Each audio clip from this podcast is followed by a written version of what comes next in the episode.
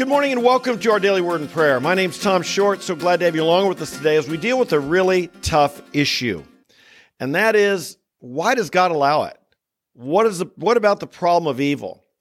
This is, I believe, one of the primary reasons people have turned away from God and lost faith in God, the God of the Bible. And some of it has to do with us not being able to give an adequate, good answer to those who are asking this question.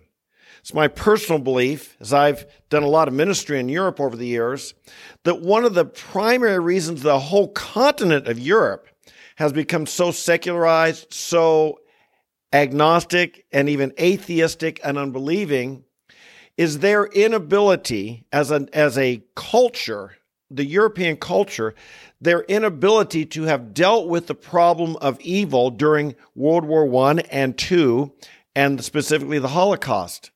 How could such a thing go on? Where was God? Why didn't God stop it?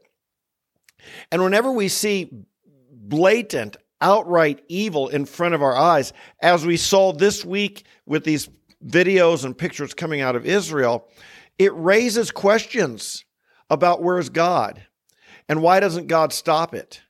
And if we don't have good answers for this, people turn away from the faith. So we've got to know how to think through this one and we've got to know how to answer this question. This is an important message we're going to be sharing today. And dare I say also, I want to be real clear. I don't have it all figured out. I ponder these questions. I give some answers. And even though I've been talking about this for decades on campus, there still is some mystery here. There's some mystery about knowing our God and understanding Him in a deeper way. But I do want to jump into it and see if I can give some simple answers, a framework for how you can discuss this. Might I also add one little disclaimer here? And that is this.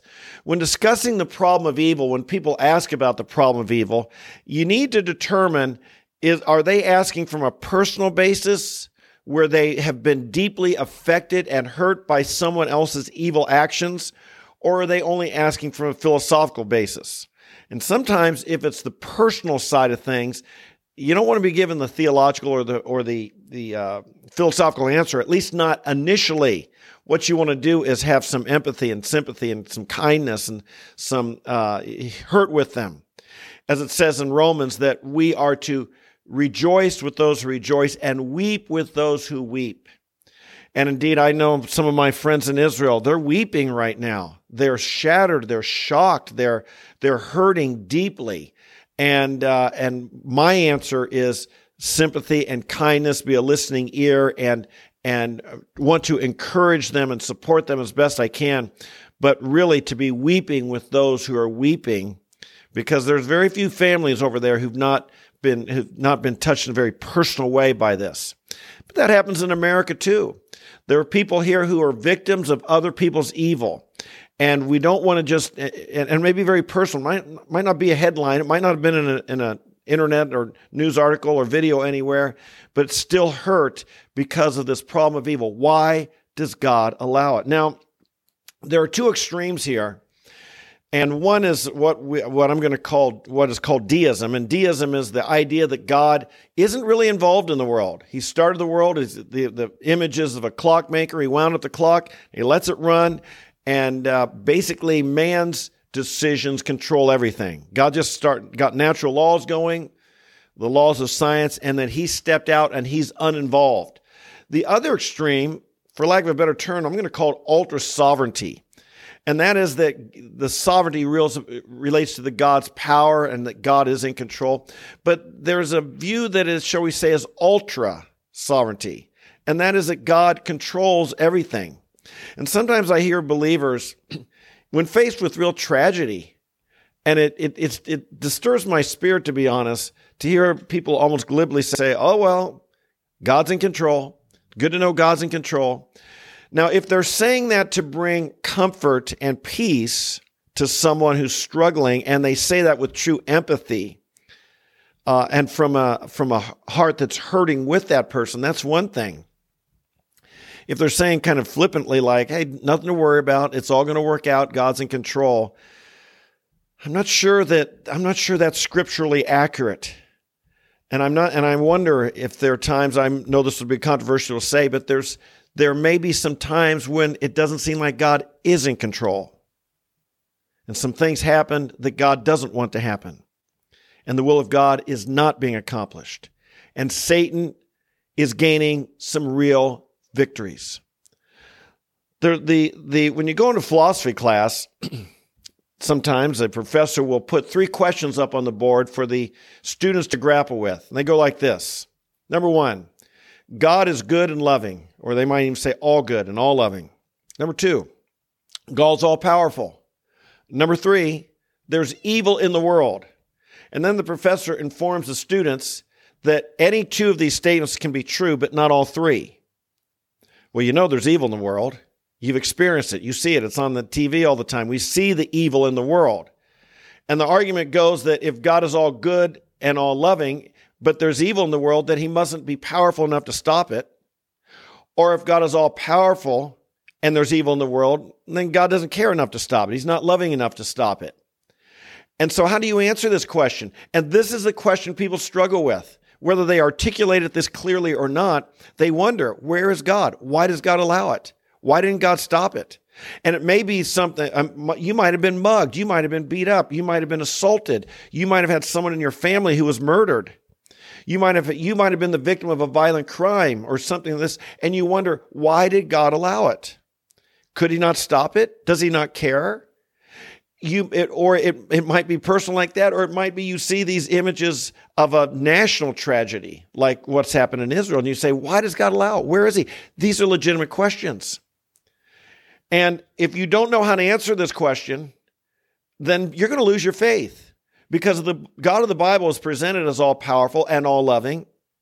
And we know there's evil in the world, and you got to know how to answer this. If I were sitting in that classroom and the professor asked the question, I would say, Well, can I put another statement on the board? And then all four of them can be true. Here it is. The fourth statement God allows people to make moral decisions and the moral decisions we make have real life consequences.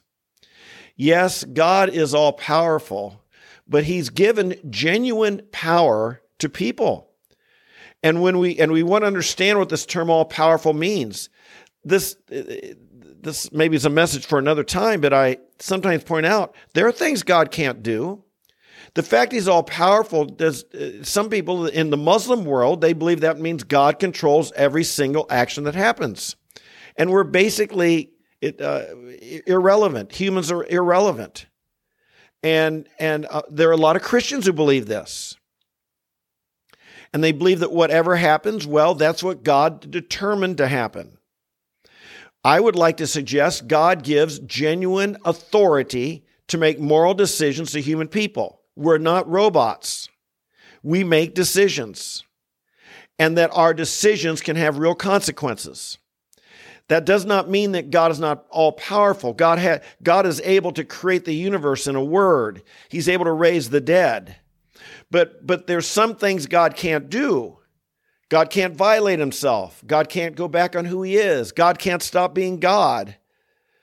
God can't make a square circle. There are things that God, he, he's, whether He's chosen to limit Himself or whether He's He's He's given this real power to people. I this is a question I cannot answer, but the reality is, people, human beings, you and me, are given the power to make true moral decisions, and we're not just robots. And so when we think of the problem of evil, we can't put all the blame on God. In fact, if you think of the problem of evil, the people who commit it are people who are disobeying God. God has given commandments in Israel you shall not commit murder. What's going on, what went on there this past weekend was murder, killing of innocent people. God commands against that. But it goes, you think of all, almost all the evil that you would experience. It, if, if you're experiencing the hands of another person, it's very likely it's because God gave a commandment and the person chose not to obey God, and their disobedience, their moral choice of rebellion against God had real consequences upon you or upon other people. This is the, this answers the problem of evil. Now, this doesn't get into natural disasters, and I'm not going to take time to do that right now, but it certainly gets into what we saw happen in Israel, and it certainly gets into things like the Holocaust, or it certainly gets in if you've been a victim of a violent crime. People are given choices by God. God is good. God is loving. And and yet there's evil. Why? Because of us. Not because of God, but because of us. We live in a fallen world. Now, people could say, well, why doesn't God just stop it? And God could stop it. He did that once before. It's called the flood. He wiped out all the evildoers except for one family and his, his sons and their wives. He wiped them out. I don't know if that's what people are asking for to just kill all evildoers out there, to take away all moral choices. In other words, as we often say, if God were to kill every person who makes sinful choices at midnight tonight, would you still be around at 1201? Well, probably not. God allows us to continue on. God allows us to live, even though we commit sin and make moral choices called sin that hurt not only ourselves, but hurt others. And yes, they hurt God. There's some things we need to take from this. Number one, there are times when what God wants is not done. I think we've got to conclude this as Christians. We can't glibly say, oh, well, God's in control. Oh, well, praise the Lord. You know, we can't glibly say that. We, we, we can know that ultimately God works his plan. Ultimately, God accomplishes his purposes.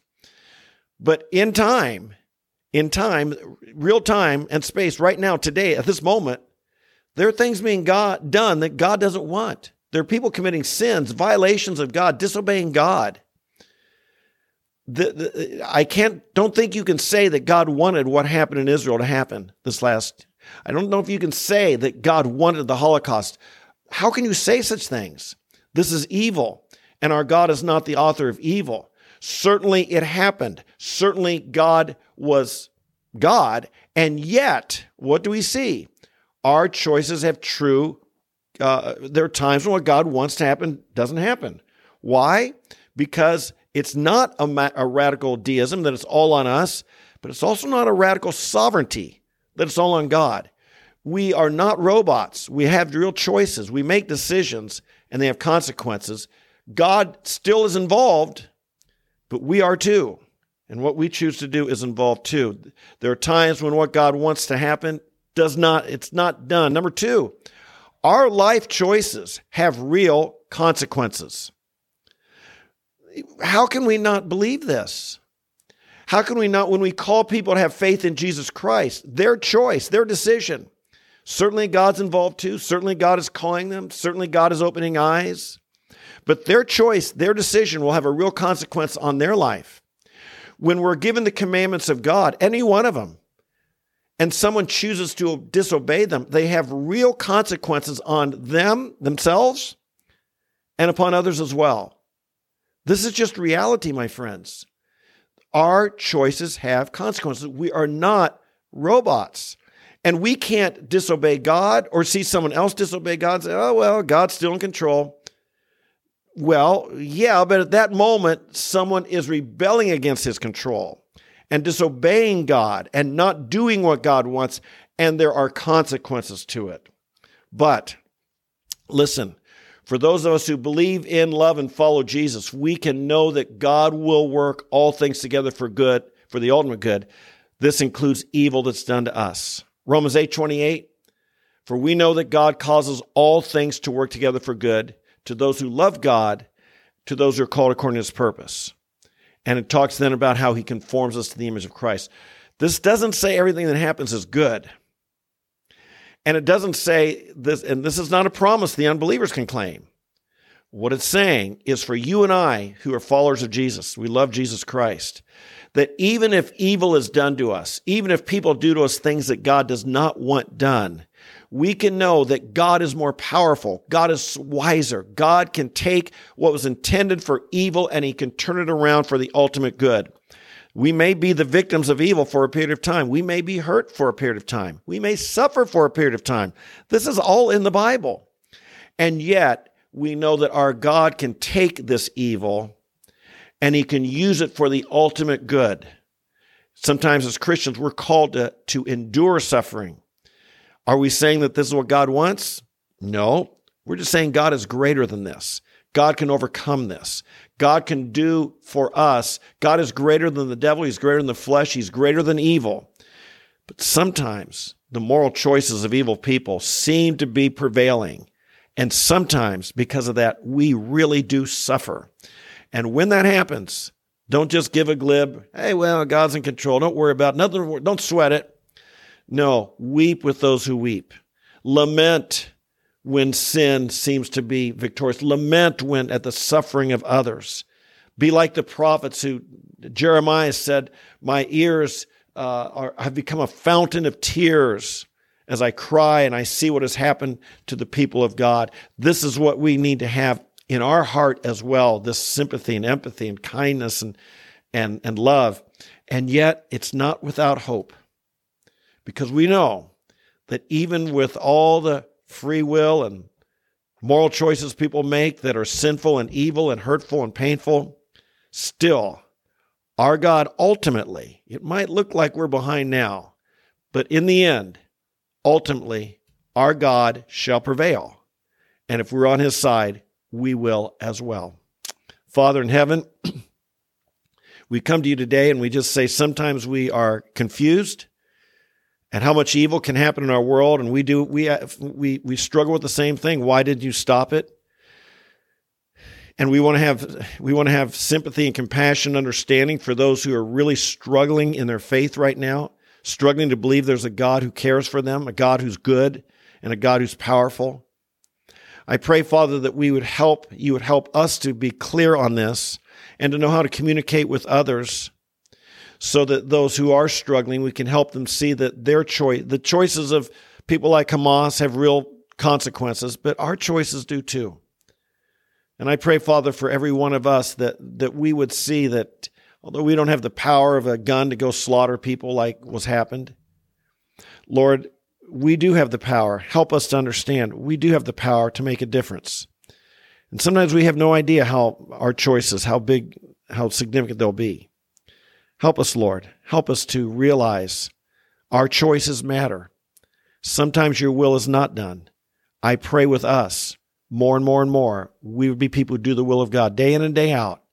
We bring good and light into this world where others are bringing darkness and, and, and, and evil into our world. Might we be more determined and more strengthened by you and more faithful to bring goodness and light and the gospel of Jesus into our needy world. We pray for this in Jesus' holy name. We pray, Lord, for those who are suffering today. We pray for those who've suffered loss. We pray for those who are hostages today. We pray for those, Lord, who are who are at war today. We pray that your will would be done over there, and we pray for good people to make good decisions. And we pray for the bad people, Lord, to make bad decisions, be confused, and to be quickly defeated. We pray for these things in Jesus' name and for revival in in Gaza, for revival in Lebanon, for revival in Israel, and a revival in America, people would turn to Jesus and find you. We ask it in Christ's name. Amen, amen, and amen. Heavy topic today. It's been a heavy topic all week. We come here every day and get in the Word of God and talk about it. And this week we've had a special emphasis on what's happened in Israel because it really is important. It does, it does touch upon us who believe the Bible believe in prophecy and believe that, in the Holy Land and go there. I go there each year. I have a love for the people there and I have a love for the land and uh, for this, this place where Jesus walked. And so it's important to us. We want to think clearly about it. If you haven't listened to my series all week long, we, we're here every day, and all week we've been talking about what's been going on in Israel, the reaction around the world, how we should be thinking about it.